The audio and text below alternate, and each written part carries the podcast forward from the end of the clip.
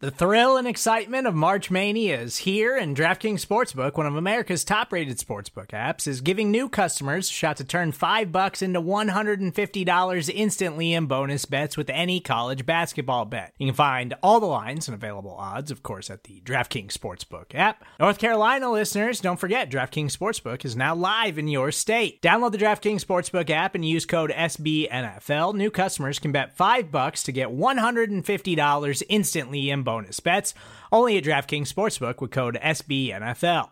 The crown is yours. Gambling problem? Call 1 800 Gambler or in West Virginia, visit www.1800Gambler.net. In New York, call 8778 HOPE NY or text HOPE NY. In Connecticut, help is available for problem gambling. Call 888 789 7777 or visit ccpg.org.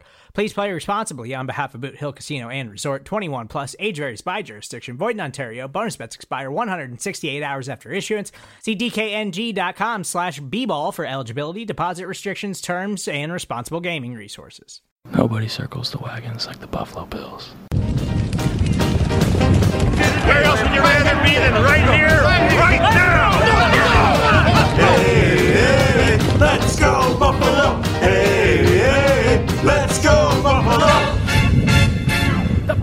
Make me wanna. Welcome to the Circling the Wagons podcast, a podcast discussing the Bills all year round with interviews, news, recaps, and insightful fan discussion. Most times. Here's your host and lifelong Bills fan, Nate. Hello, everyone. Welcome to another episode of Circling the Wagons, a Buffalo Rumblings podcast.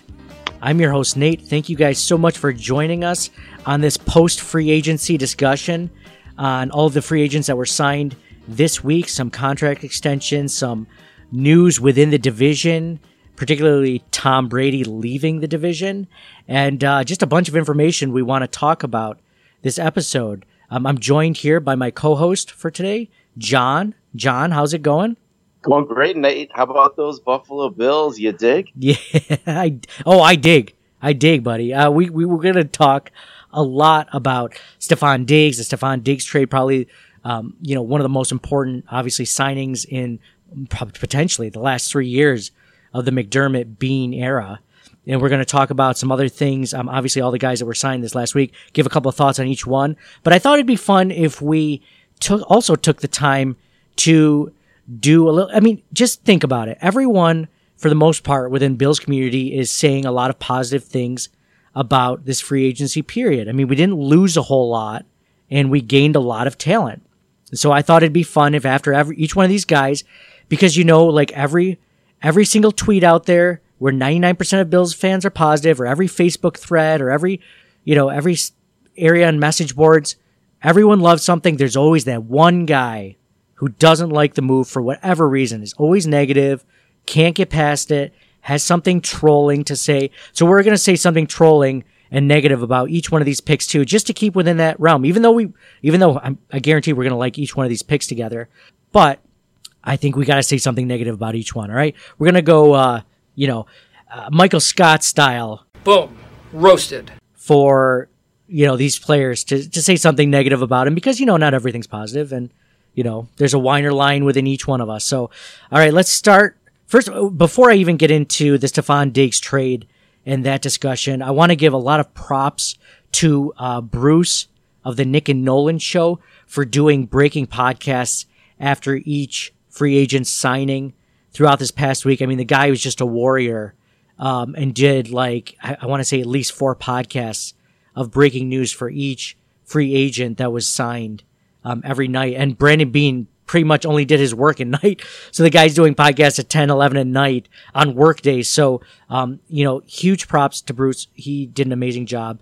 Um, for the network and, and for and he, he just always gives some really great insightful perspective of of each of these guys and uh and it's it's just a great it's, it's really good also have to give a lot of props to the writers over at buffalorumblings.com i mean one of the huge one of the great things about the site is uh, they have a free agent tracker so they have rumors um, actual free agent signings stuff like that they not only go into extensions former bills that signed with new teams they they take care of all of that so it's really great to have such a great staff work with such a great staff that has all that information on hand. Easy.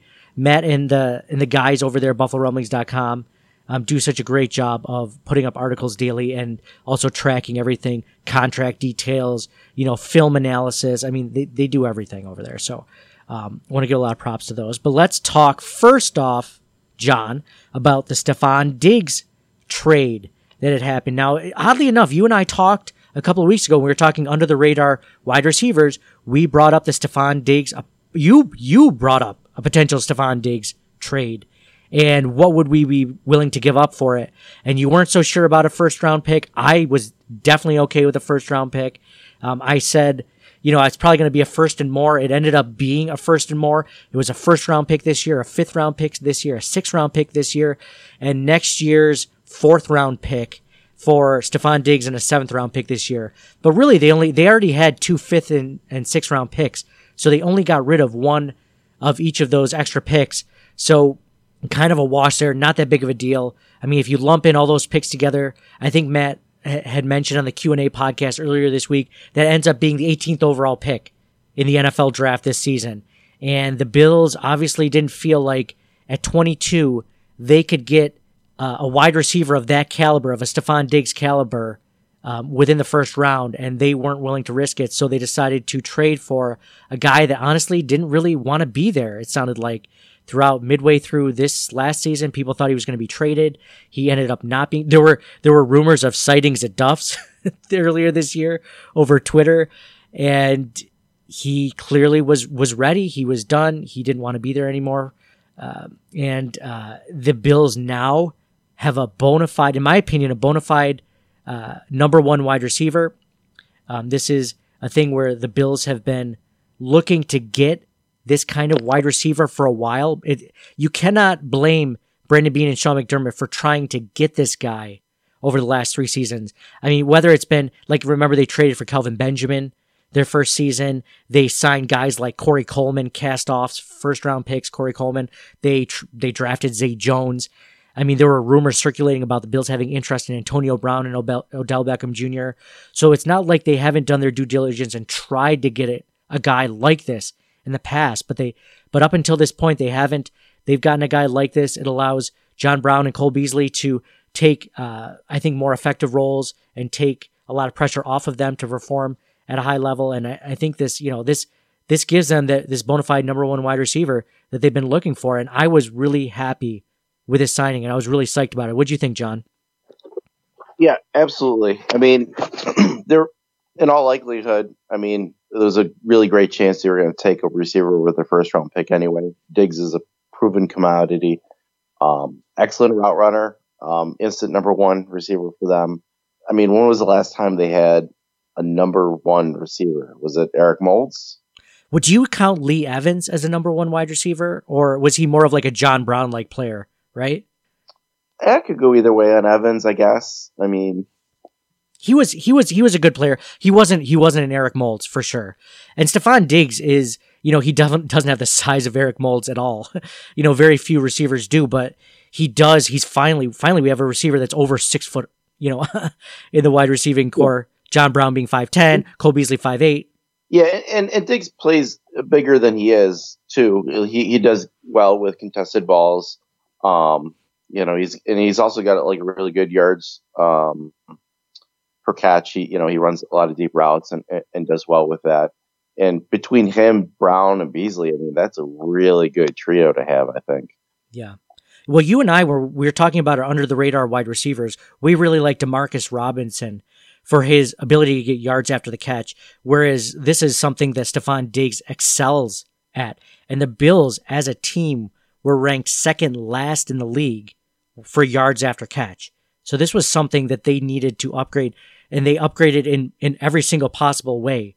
They got youth at the position because uh, Cole, er, Stefon Diggs is only 26 years old. Cole Beasley and John Brown this year will be over 30 years old. So you got youth at the position, you got a number one wide receiver, you got yards after catch, you got a contract that right now, and by the way, he was touted as a top 10 wide receiver. And this is coming from the uh, Vikings beat writer Chad Graff of The Athletic. Um, the, he he called him a top ten wide receiver. Now, the guys, if you read the articles uh, uh, of the of the Vikings guys over the Athletic, they're like, this was a good trade for the Vikings because you know this and that. Like they got a boatload of picks and this and that, and it was like, eh, you know, I, I, I think it was still, you have to say that was positive because they felt like he was on the, his way out anyway. But I mean, this isn't like, it wasn't like Stefon Diggs is a rental player. Like he's, you don't get him for a year and then you have to decide what to do with him. He has four years left on his contract. And this is a very, very salary friend, friendly contract at this point at 12, roughly $12 million a year. When you're looking at, I mean, I was looking at contracts in like the top 15, 20 guys you know, at the position, and they're making so much more per year than Stefon Diggs. I mean, just look at Amari Cooper. He got a five year, $100 million contract. That's $20 million per year on average. That's almost twice what Stefon Diggs is making. And I, and I, you could argue that Stefon Diggs is potentially a better wide receiver than Amari Cooper at this point in their careers.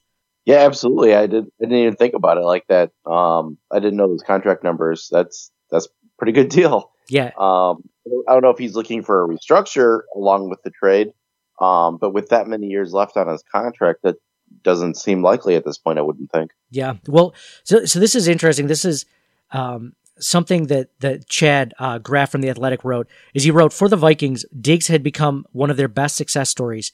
He was drafted in the fifth round, a steal for Minnesota, which helped develop Diggs into one of the best receivers in the NFL. He's widely seen as one of the best route runners in the league and consistently is one of the best at contested catches, which is which is awesome. In a weird way, perhaps, that's why it didn't work out for Diggs in Minnesota.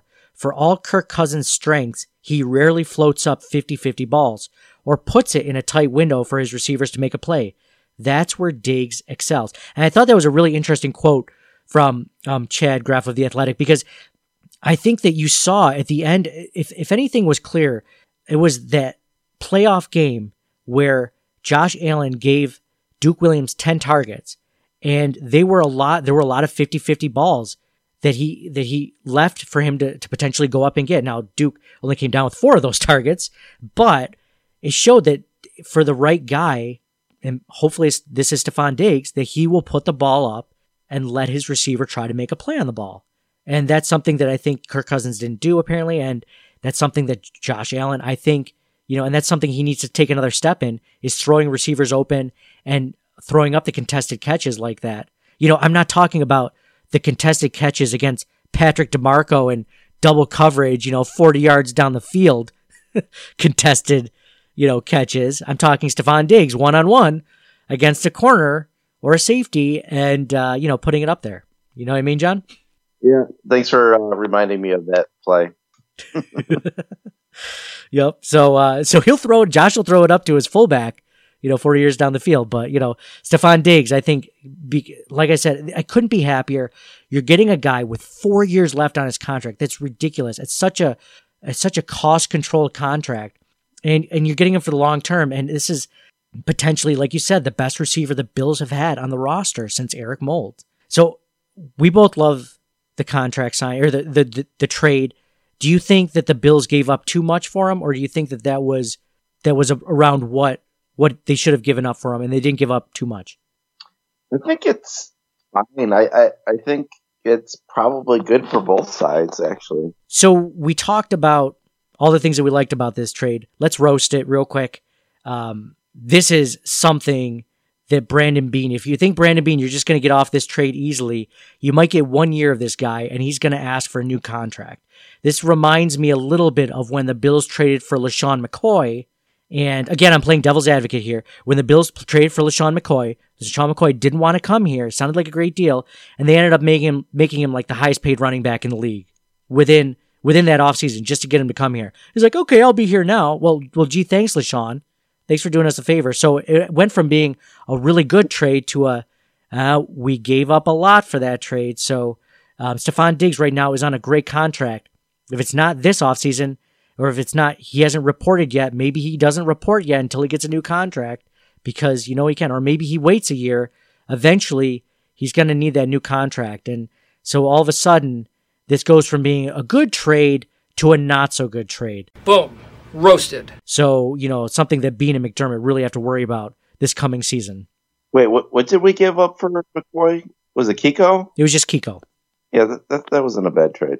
Well, you, he LeSean McCoy, LeSean McCoy was a good. Okay, it was a good trade. It was a good trade, but you're also talking he was like seven million dollars a year or whatever the case was when he came here. All of a sudden, you know, like with three years left on his deal, now he goes to a nine million dollar a year player with five years left on his deal. So it would just it just ended up not being such a. I mean, he was into what he was 31 when he left here, the last year of his contract. He he signed a contract through through age 32, which is ancient for running backs. So I don't know. It, it was Just a Super Bowl. he did just win a Super Bowl. You're right. You're right. Good for him. He didn't. He wasn't active, but he did just win a Super Bowl. All right. All right. Uh, let's go. Oh, did you see? And you saw the uh, the Family Feud soundbite for Stefon Diggs, right? Finish this phrase. Leave it what? In. Name something specific. Let some specific people put it. I got outfit mouth. Is, is, this, is this real?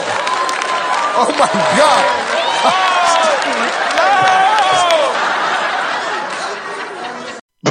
All right, let's talk about the the first. Let's talk about. Let's go from signings as to when they actually happened, as far as time frame wise. Um, let's talk about AJ Klein real quick. We won't talk about Josh Norman because that's been discussed. It was a couple of weeks ago at this point. But let's talk about AJ Klein. The Bills' first free agent signing was AJ Klein, formerly of the New Orleans Saints and formerly of the Carolina Panthers. Um, he agreed to a three-year deal of eighteen million dollars, and uh, so this is this is ba- he's basically a linebacker that uh, that Sean McDermott worked with uh, from you know obviously the Carolina Panthers tree of players that the Bills like to pick from. Um, he is set to replace Lorenzo Alexander as a will linebacker, and uh, it's just this is this is just a position. I mean, luckily he's only 29, a lot younger than Lorenzo Alexander was when he left, but you know a lot more tread in the tires. the The expectation is he's going to play that role where he's not going to get as many snaps on defense as he did in New Orleans. So this is a guy that's just basically fills a role. He competes with guys like Corey Thompson, um, you know, Vosean Joseph. This is this is a guy who's basically the projected starter for the Bills at that um, strong side linebacker role, and uh, just won't have to play as many snaps as he did in New Orleans. And I think this is uh, a good signing. Don't have a lot of positive or negative things to say about this. Just fills a fills a need. What do you think, John? Hashtag championship. I will say though that the uh, the Bills, like a, a- as devil's advocate here, trolling comment for AJ Klein. I mean, this is a guy that's filling Lorenzo Alexander's role. Um, he is expensive compared to Lorenzo Alexander. I think Lorenzo Alexander in his last year was making like three or four million. This guy's averaging six million dollars a year for the same role, and he doesn't play special teams. So hey, hey, you know, like a little bit overpaying for this. Boom. Roasted. Let's go on to the. That wasn't a very good roast. gonna be gonna be honest. It's not overpaying. It's just the you know the increase year to year uh, pay increases, right? Yeah, so it's so it's paying more. Yes. Salary cap just went up, so everybody's everybody's uh, salary increases. Yeah. Yeah, that's fair. Not that that doesn't go good with my roast, John, but that makes sense a little bit. Everyone makes a little bit more money. Blah blah blah. Inflation. Yeah, that makes sense. Okay. Whatever. Anyway. anyway, stop bringing logic into this this troll job. Okay. Uh, Mario Addison. Let's go right now into the one of the biggest. I think potentially the biggest free agent signing is former Carolina Panthers defensive end Mario Addison. Now, this was the second free agent signing for the Buffalo Bills. Addison has a deal for $30 million over three years. So this is technically, uh, I, it's almost identical to the contract that former Bills defensive end Shaq Lawson left the Bills for the Dolphins, uh, to the Dolphins for $30 million over three years. Uh, Addison is going to be 33 years old in September. Um, he entered the league as an undrafted free agent. He kind of got a late start in his career, and uh, but he's but he's a leader in the locker room. You're talking about a guy who, over the last four seasons, has had at least nine sacks, and since 2013, he's averaged eight sacks, 14 quarterback hits, and seven tackles for loss per season. So this is a guy who's who basically we were hoping Shaq Lawson would turn into. Shaq Lawson's never had above an he's never had a nine sack season. His highest total sacks in any season was last year when he had six and a half sacks, which I will I will contend that th- at least two to three of those sacks he was completely unblocked for. I think we mentioned those in the post game recaps where although you know there's one game where Shaq Lawson had two sacks and I was like, yeah, but at least one of those he was completely unblocked. Not saying it wasn't a sack, but at the same time, can you give him the same amount of credit as a guy that bends around the edge of the left tackle, you know, finds a way to get into the quarterback or makes a really good bull rush move as opposed to a guy that just went unblocked, you know? So, so I was really excited about this signing. Sure, I'd prefer he not be 33 when the, when the year starts, but he's already done more than Shaq Lawson is. His floor is where we were hoping Shaq Lawson's ceiling would be. So one for one replacement. I like this signing. I think this was a great signing. I'm hoping that he can continue this and this isn't a big, uh, hope it's, hopefully it's not a big nosedive in his career from where he has been. What did you think, John? Yeah, I agree. Um, you know, Lawson was, you know, really solid against the run, but it was one dimensional. He can, you know, the, the pass rushing wasn't quite there. Um, I think Addison brings that and, you know, he's kind of, he's, like you said, you know, he'll be good in the locker room and he's kind of like a stopgap, you know, he'll be there for a couple years and they can draft somebody and, and kind of bring him up behind them. Yeah, exactly. Exactly. It gives it gives them time to draft somebody in the second, third, or fourth round and and have them develop behind them for sure. I you know that's it's funny you mentioned about Shaq Lawson. He was definitely better against the run than the pass. But you don't if if you had a choice between giving a guy a thirty million dollar contract, a guy that's good against the run or good against the pass, I mean, which one are you going to weigh more on if you if you have a choice? Yeah, I mean it's tough too because the Bills obviously still need help against the run. Like still haven't been great against it, so it's kind of hard giving up a player like that. But I think Addison is a little bit more can do a little bit more of both. I guess if, if that Yes. you know may, maybe he's not as good against the run, but he can he's adequate, but can still bring in the pass rush. So maybe some of these other uh, defensive linemen tackles that they brought in can kind of help more against the run.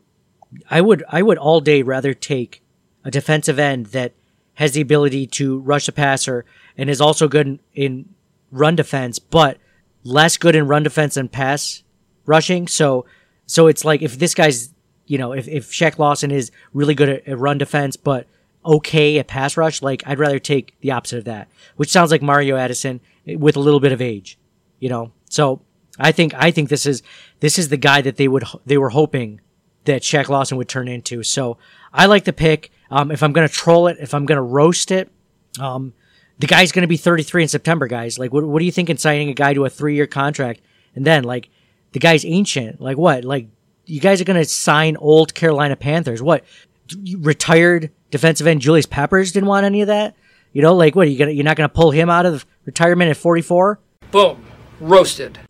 This stopgap. All right, that wasn't that good. Uh, the, the the roasts are going to get better as time goes on. At least I can only hope that they will. So uh, the next key signing for the Buffalo Bills was linebacker Tyler Medik- Matakevich. Matakevich. It's a mouthful. That's what she said. The Buff- so the Bills basically signed Matakevich as a linebacker and core special teams player. Um, the guy basically led the league last season in special teams tackles with 16 special teams tackles. Um, in 2018, uh, he had 10 tackles on special teams. 2017, he led the team and had two blocked punts. So, I mean, he's 27 years old. The Bills got him uh, for a two year, $9 million contract. He's basically a special teams ace. Like, you're looking at this guy to to not allow any any touchdowns in the return game. So, um, if you're looking for a guy that's replacing, you know, the special teams added value that Lorenzo Alexander brought, you're looking at Tyler Matakevich. And uh, there's not a ton to talk about him. He is he is also the backup middle linebacker at this point for Tremaine Edmunds. So there's something that's something to note as well. Um, and and if you're wondering if he's a good backup middle linebacker, I will give you this this um, grade from the always reliable Pro Football Focus group at profootballfocus.com. You, John, if you had to guess, John just rolled his eyes right there. John, if you had to guess where Tyler Matakevich ranked in linebackers out of like the hundred linebackers or whatever there are in the league. What, what do you think? What ranking do you think they gave him? They liked him, by the way. What ranking do you think they gave him? 93. 93. he had he had li- literally 20 defensive snaps last year. He is the 11th ranked linebacker in Pro Football Focus. He had Seems like a full size. yeah, yeah, you'd think so, wouldn't you? 20 defensive snaps and you're giving him the So there's literally like I I- I'm trying to think of the best linebackers. Like Tremaine Edmunds is ranked Matt Milano is ranked behind Tyler Matakevich by Pro Football Focus standards. Just in case you ever question the validity of uh, grades, um, he is the 11th ranked. Oh, so he should basically be starting then over Tremaine Edmunds, right? Based on that logic. All right. Anyway, going on, Buffalo Bills. The next free agent signing for the Buffalo Bills is defensive lineman Quinton Jefferson of the Seattle Seahawks. Now, this the reason why this is interesting is because this is the first major signing of the Buffalo Bills where none of the Bills' uh, major, uh, big, uh, at least the the more important coaching staff members had coached at one point in their career because uh, there's nobody on the Buffalo Bills uh, defense, at least a defensive coordinator, defensive line coach, or whatever that worked with the Seattle Seahawks. So this is kind of an interesting signing from that point of view because up until then, if you think about AJ Klein, former Carolina Panther, uh, Mario Addison, former Carolina Panther, Josh Norman, former Carolina Panther, like these are all guys that the Bills coaching staff has worked with, but Quinton Jefferson is not. So you talk about a guy that has a lot of versatility as defensive tackle. He signed a two-year deal for for I believe eighteen million dollars, nineteen million dollars. I can't remember. Um, it's not really reported right here, but you're talking about a guy that has a lot of versatility. And he, even though he's a three-four defensive end for Seattle scheme, he he played a lot of different rotations. And we're thinking that this is going to be the guy who is a three-technique defensive tackle behind Ed Oliver. Now, I think this is this is something that could be interesting because I think he could play along at Oliver on the defensive line on passing downs because ESPN has this interesting stat called pass block win rate where obviously it's it's just, it's just like it sounds like how many times or I, I, guess you know the consistency which they can win a block on a passing down and uh, top five rankings ra- were, were some guys that you've definitely heard before. You're talking Aaron Donald, right? Top five. So the fifth best was Quinton Jefferson of the Seattle Seahawks and pass block uh, win rate.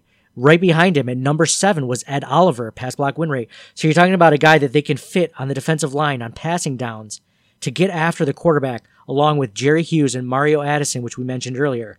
So this this this role, when you know it's an obvious passing down at least, has some potential to really get after the quarterback in four man fronts.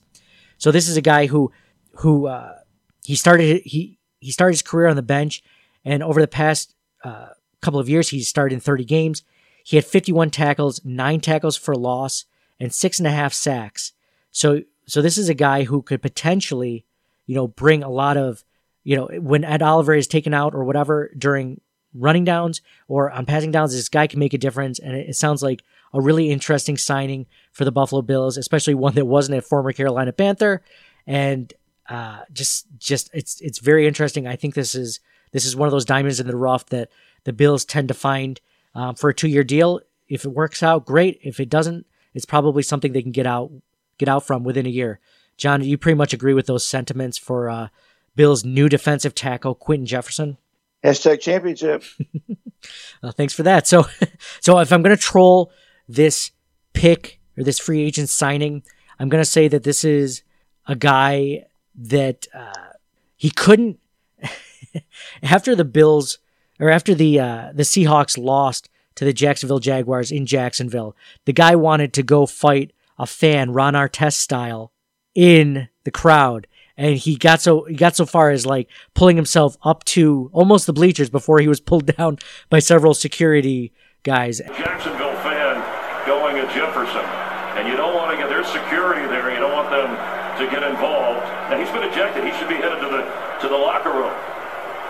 Now they need to get somebody from the Seattle Yeah. staff to walk Quinton Jefferson into the locker room. And, and look, that somebody threw something at him from the stands and it landed. Now security needs, yeah, security needs to take care of this. and it's like you know like brandon b what are you thinking man like this guy th- this happens in, in another another stadium you're talking about an all-out brawl Boom. Roasted. Like, okay, I don't have a good roast for this one. Okay, I don't have a.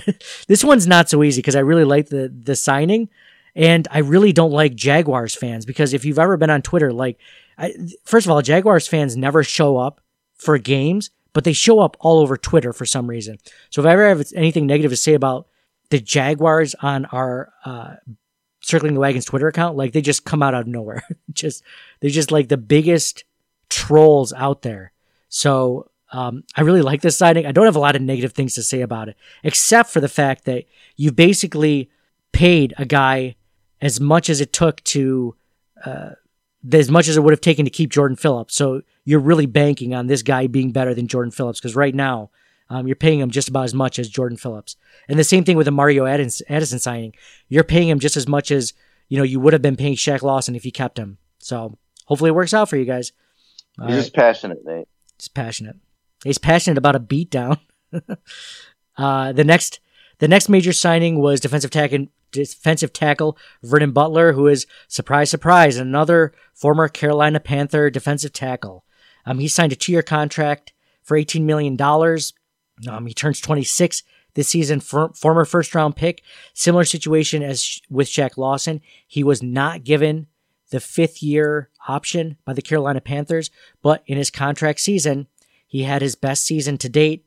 Um, he had in his final season, in his last season with the Carolina Panthers, he started nine games, had six sacks, three forced fumbles, and 32 tackles. So, uh, you know, the, uh, going along with this, he's basically they're looking for him to potentially be the one technique role behind Star Lotulelei and Harrison Phillips, and I'm thinking that this is more depth just in case Harrison Phillips isn't completely healthy from his ACL tear last season.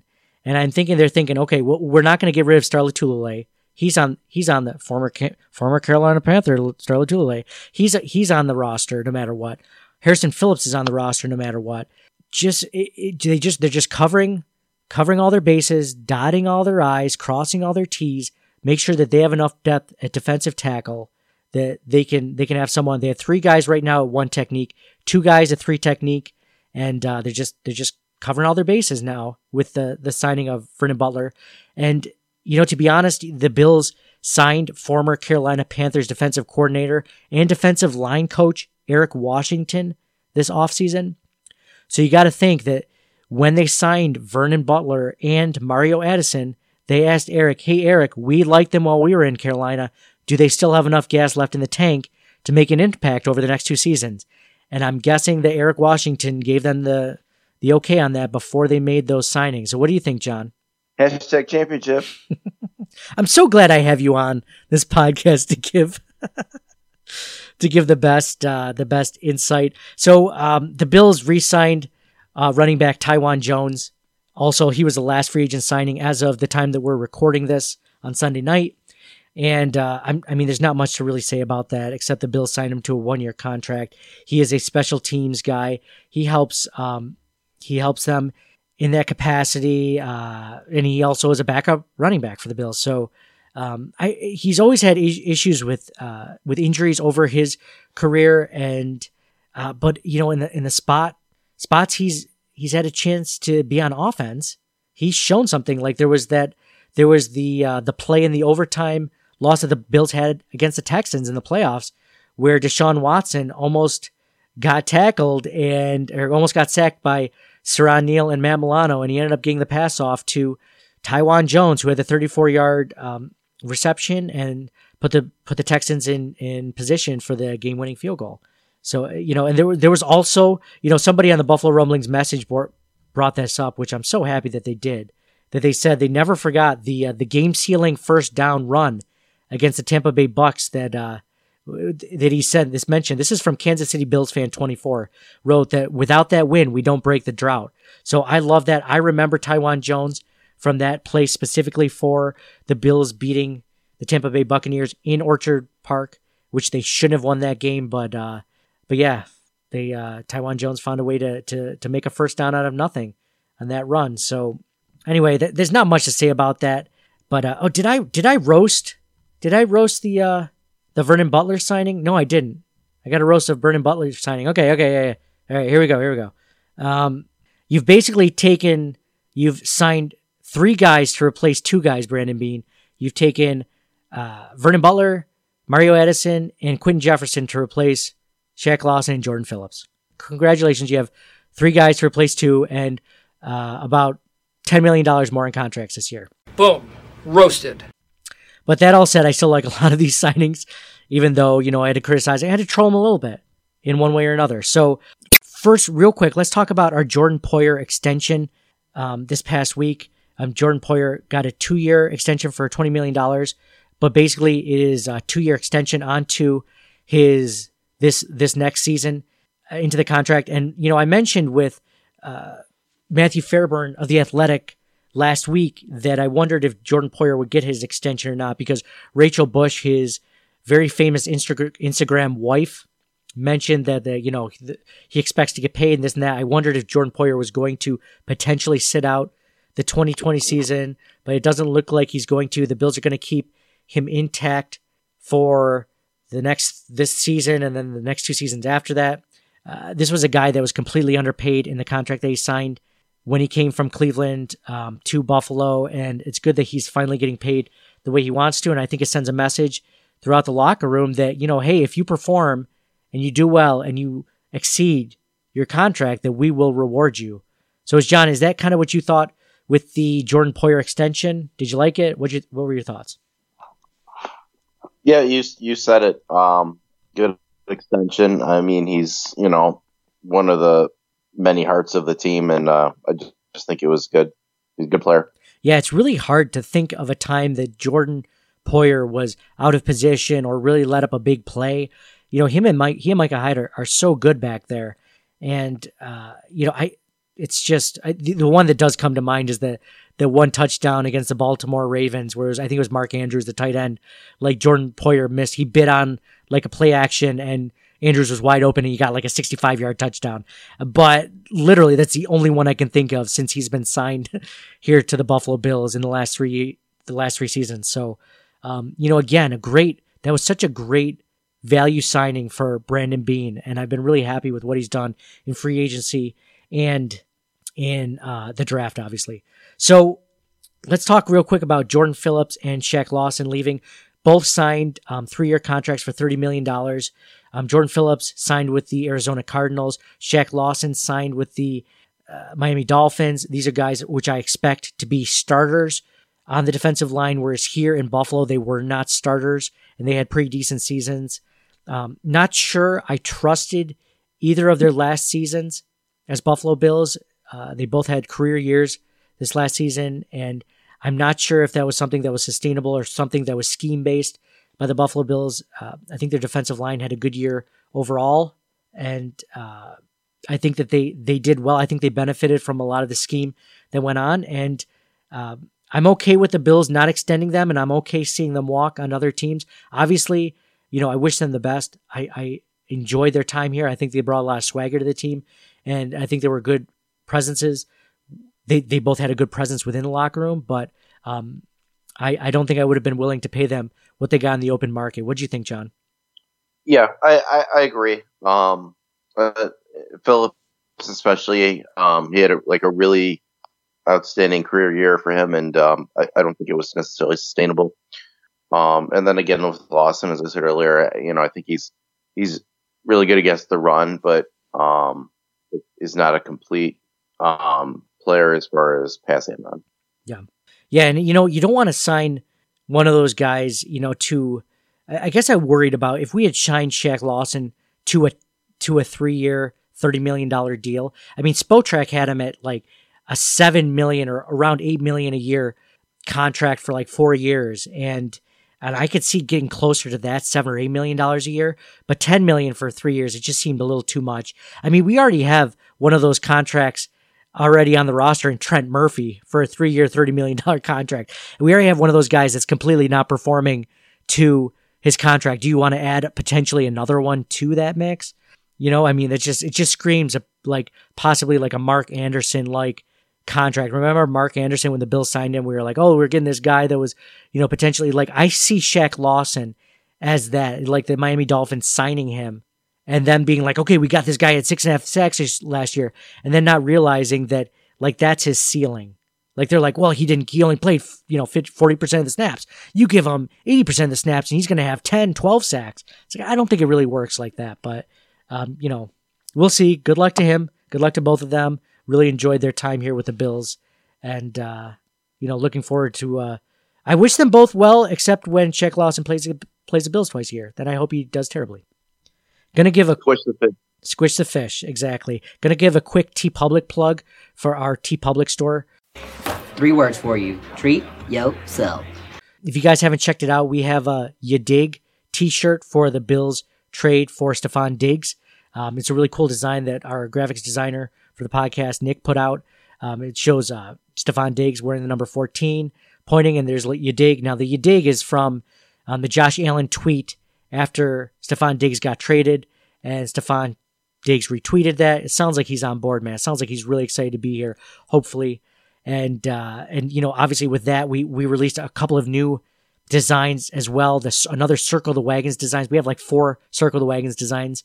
You know, just to go with our podcast name, Circling the Wagons. We have a couple of Buffalo versus Everybody designs that we just released this last week, and obviously our very popular um, Josh Allen jumping over the haters T-shirt, Sean McDermott trust the process shirt. Um, we just have we have like 30 designs now that are designs you can't find anywhere else on the internet. It's at tpublic.com slash stores slash ctwpod. And, uh, you know, you can get them, and unlike a lot of other t-shirt sellers out there, you can get any of these shirts in any color you want, any size you want. You want to get them in a t-shirt, you want to get them in a hoodie, you want to get them in a long sleeve t-shirt, you want to get them in a tank top. You can do that, man. You're ready for summer, man. Sun's out, guns out. Get yourself a tank top of Josh Allen jumping over the haters. You know, get ready for the summertime. Um, again, that site right now is tpublic.com slash stores slash ctwpod. And there is a 35% off sale going on right now where you can get $13 t-shirts. So if you're in the mood, you want to buy some Bill stuff, this is, we've had a lot of, I'm very surprised at how much people enjoy these designs because you kind of throw them out there.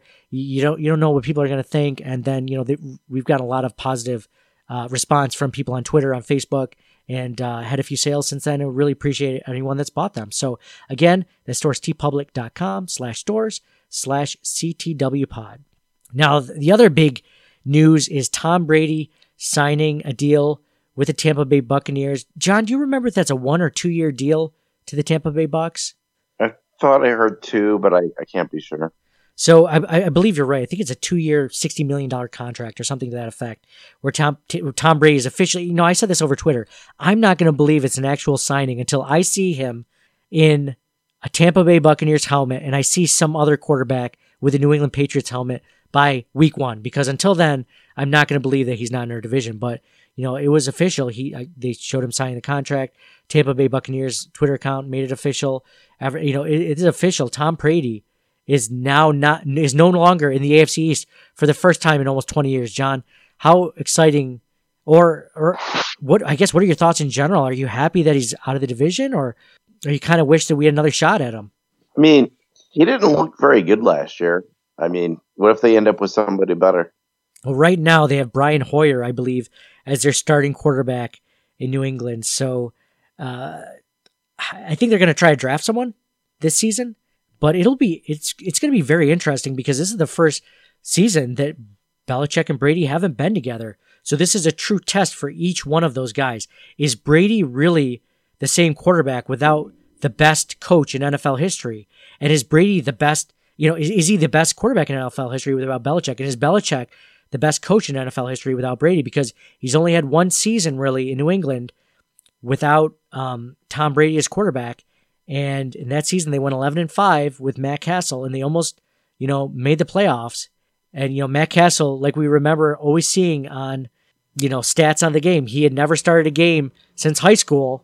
So um, he managed to take a guy like that and go 11 and 5. So I'm really interested to see what the Patriots can do with that and see if they can do this the same thing this season without Tom Brady. Yeah, I'm. I'm.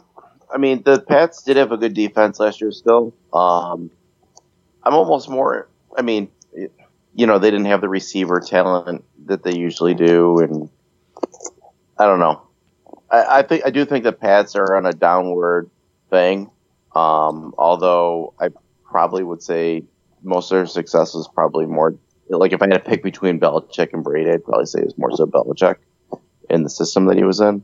Um, I'm almost more interested to see how Tampa Bay does with because Brady, you know, Tampa Bay's got a lot of offensive power with you know the receivers and and just that offense in general. I mean, it was a high powered offense. Oh yeah. Um, you know, I, I don't know if Brady, you know, the only thing with you know comparing Brady with the Patriots for 20 years versus the Buccaneers, he's like 40, right? 40 something. It's like 42, he's, I He's think. already, yeah, he's already aging. So I mean, if he does, if he fails, I mean, that's almost expected, right? Yeah, exactly. So I'm just glad the Patriots don't have Jimmy Garoppolo right now. they don't have like this guy that could easily be a starter. He, he was a I mean, Jimmy Garoppolo was on a Super Bowl losing team. I mean, he is he is a legitimate quarterback, and you know now they have to find a guy or hope that a guy. This is a really good test for Bill Belichick. Hey, Bill, how good are you? Can you take Brian Hoyer to the Super Bowl, or can you take you know a rookie to the Super Bowl? Like, how good are you as a coach? And you know, if if I'm, I, I guess I'm excited about this as a Bills fan. I, you know, this is this is the time that the Bills could potentially win the AFC East for the first time in I don't know how many years.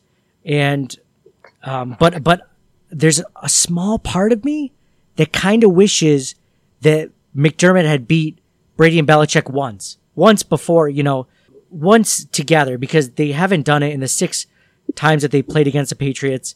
You know, while while McDermott has been here, and I I always kind of wish that he had a chance to beat him, or that he actually did beat him, uh, beat both of them together to say, hey, you know, we were better than them at least once with Sean McDermott and maybe even Josh Allen in that time frame, but unfortunately they weren't. Does that bother you at all, or you do you not care? No, I don't care about that.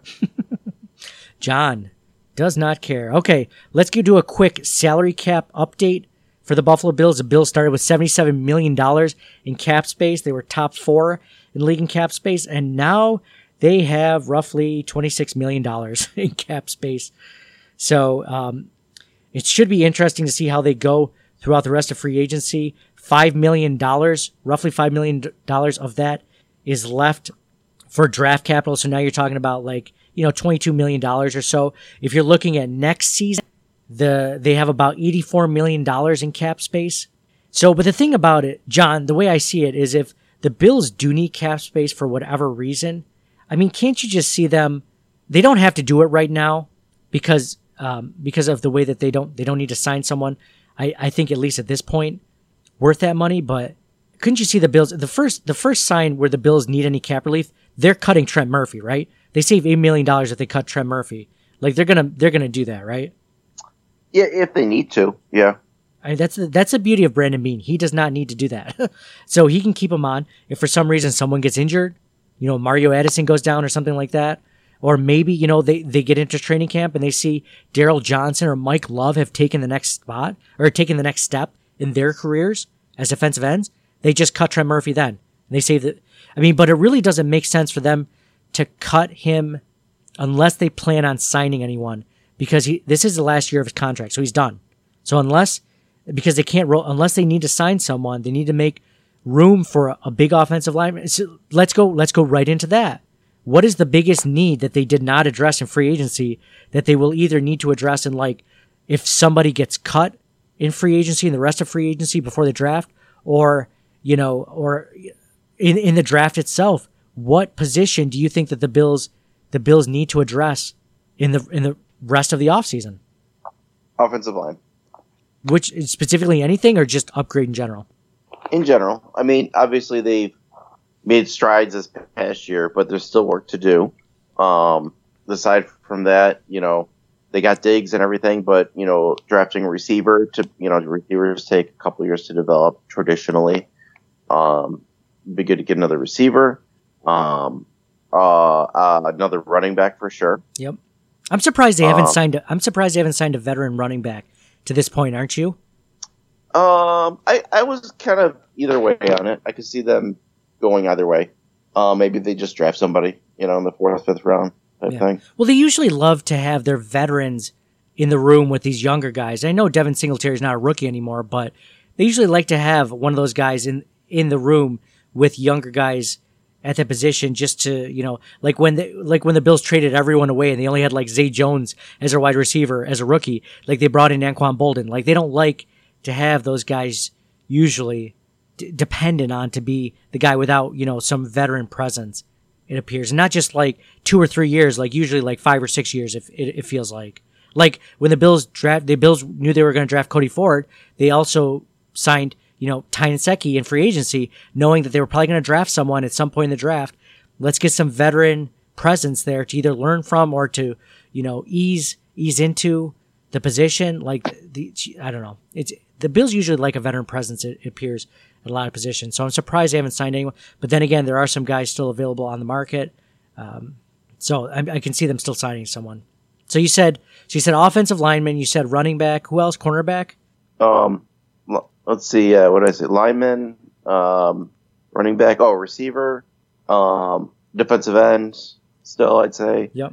Young defensive end. Young defensive end. Let's put that. Well, if they're drafting him, then he's going to be young, right? Yeah, yeah. Not they don't need to sign another veteran. They definitely need to draft a defensive end. Yes. yeah, they, mostly draft here. Okay, mostly draft. Okay, okay. Because I was saying running back. I was thinking veteran, still free agent. But yeah, okay. Go, yep. Draft defensive end. You left. Yeah, and quarterback. And quarterback. Oh yeah, dude. Me and you, man. You you convinced me over the years that the Bills need to draft a quarterback every season. It doesn't have to be a high draft pick, right? No, no, no, not at all. They just need to draft a quarterback. I don't care if it's a seventh round pick. Like that's that's fine. It can be a seventh round pick. It just needs they just need to get a guy every year. Because guess what? Like if you don't, then you end up in the position the Bills have been in all like the 17 or 18 years before Josh Allen when they never drafted quarterbacks. And they never and then, you know, you look at teams that even have franchise quarterbacks and they still draft quarterbacks. You know, guys like the, how many years have the New Orleans Saints been drafting quarterbacks behind Drew Brees? Even though he's still, you know, just signed it, he signed another two year con- contract extension up until he's 42 or 43. like they're still drafting guys just because, you know, hey, why not? Just in case, you know, you hit a lottery ticket, you can trade the guy, you know, outside your division or, you know, he becomes the next guy.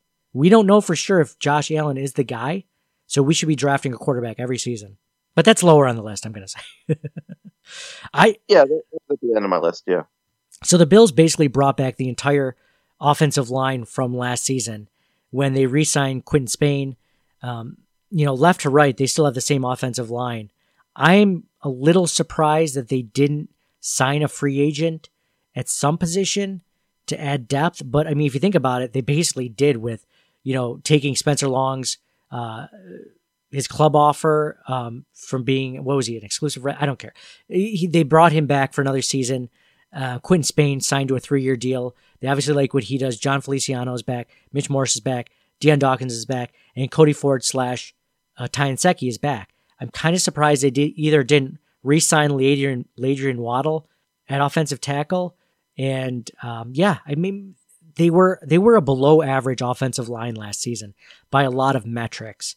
And I think that that kind of goes unnoticed a lot because they were so awful the year before. I mean, they were just terrible in 2018. So 2019, they're better, but that doesn't mean they're good. They're just less below average than they were the year before. So I think that they just need to, they still need to upgrade that either with a second round pick in an offensive tackle or a guard or whatever you, whatever you want. Um, I, I feel like John, if you had to just, if you had to guess, just throwing a guess out there, and they took that second round pick. Guard or tackle? Tackle. Tackle. I'm going to say tackle too. I think they have a lot less. I mean, if they if they ever decide to make Cody Ford the right guard or left guard, or he becomes a guard, then that leaves that right tackle role kind of dubious after this season because Tyne is only signed till this season. So, um, you know, it's interesting. I go ahead. No, go ahead.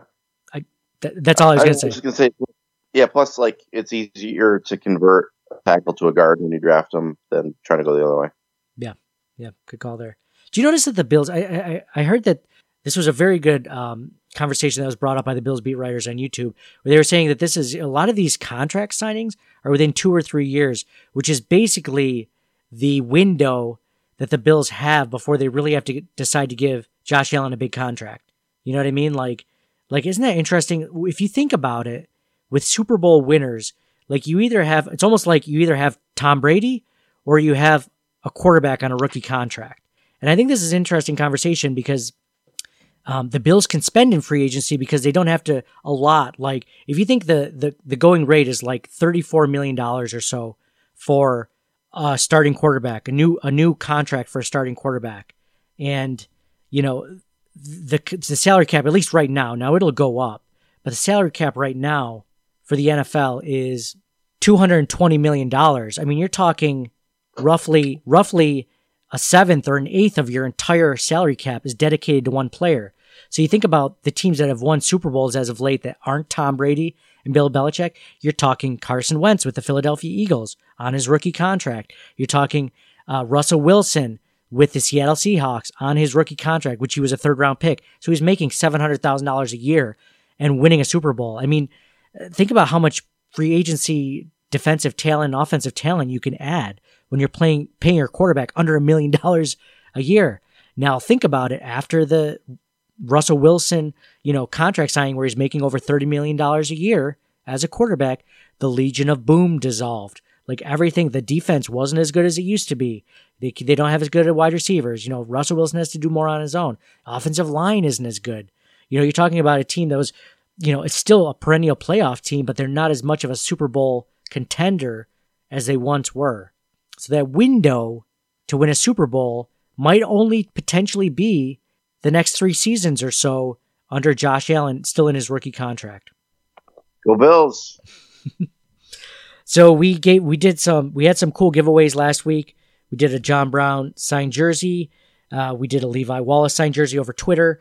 Uh, we did a uh, the only the only winner that hasn't stepped forward is the winner for the um, Donovan McNabb signed football. So um, if you haven't had a chance to leave us a review on iTunes, please do. Just mention us once anywhere in the five star review on, on iTunes. Mention any of the other great podcasts on the network. Also, we know they do a lot of great work, so feel free to do that as well.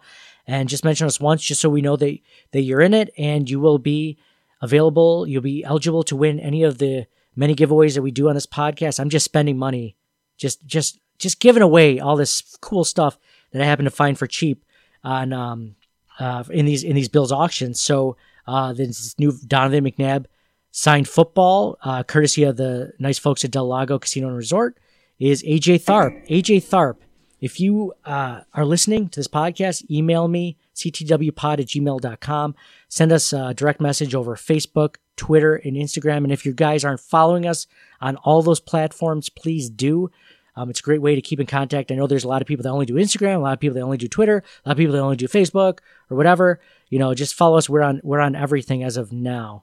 Um, I won't do Snapchat because I'm too old and it scares me um, for new technology. So I don't have Snapchat yet. We don't have that as of yet, but I'm sure, you know, maybe in the future we will. Um, again, there's been a lot of people that have won things. I have not sent out a lot of those things, and I don't know if it's going to happen anytime soon. I'm going to hopefully do it this week because I have to make a run out to drop something off of UPS. So maybe if everything isn't completely shut down in the entire uh, state and country, and uh, you know, I'll, I'll, be sending those items out to you guys this week. I really appreciate uh, your guys' patience with that. I know Darren won a couple of things, and a lot of other people have won things, and um, just haven't had a chance to send them out yet. So um, things are getting kind of crazy. Hope you guys are all staying safe out there, staying healthy, keeping your social distancing at a maximum besides your family members, obviously. And uh, man, this is uh, it's a crazy time, but hopefully this is a good distraction for you guys as Bills fans as we uh, we talk Bills free agency. Now we're gonna focus our our uh, focus everything we have on the draft now because you know what? It's funny. I, we didn't talk at all about the draft and mock drafts, players that the Bills could potentially pick up. And you know, this is one of the reasons you know, besides laziness, I want to say one of the reasons is because you know the Bills trade away the first round pick. All of the mock drafts people did, all of the the the thoughts and and and write you know articles that people have written about the Bills first round pick. It's just like all for nothing now because the Bills don't they don't have a first round pick and they don't need a wide receiver now, so they definitely won't take that with the. I, at least I don't think they will with the second round pick. So um, yeah, yeah, you guys all wasted that all that time and all that thought on effort on that. So Congratulations. No, we wasted no time and effort on it. But now we can talk about it fully. Second round pick. Who are they going to choose?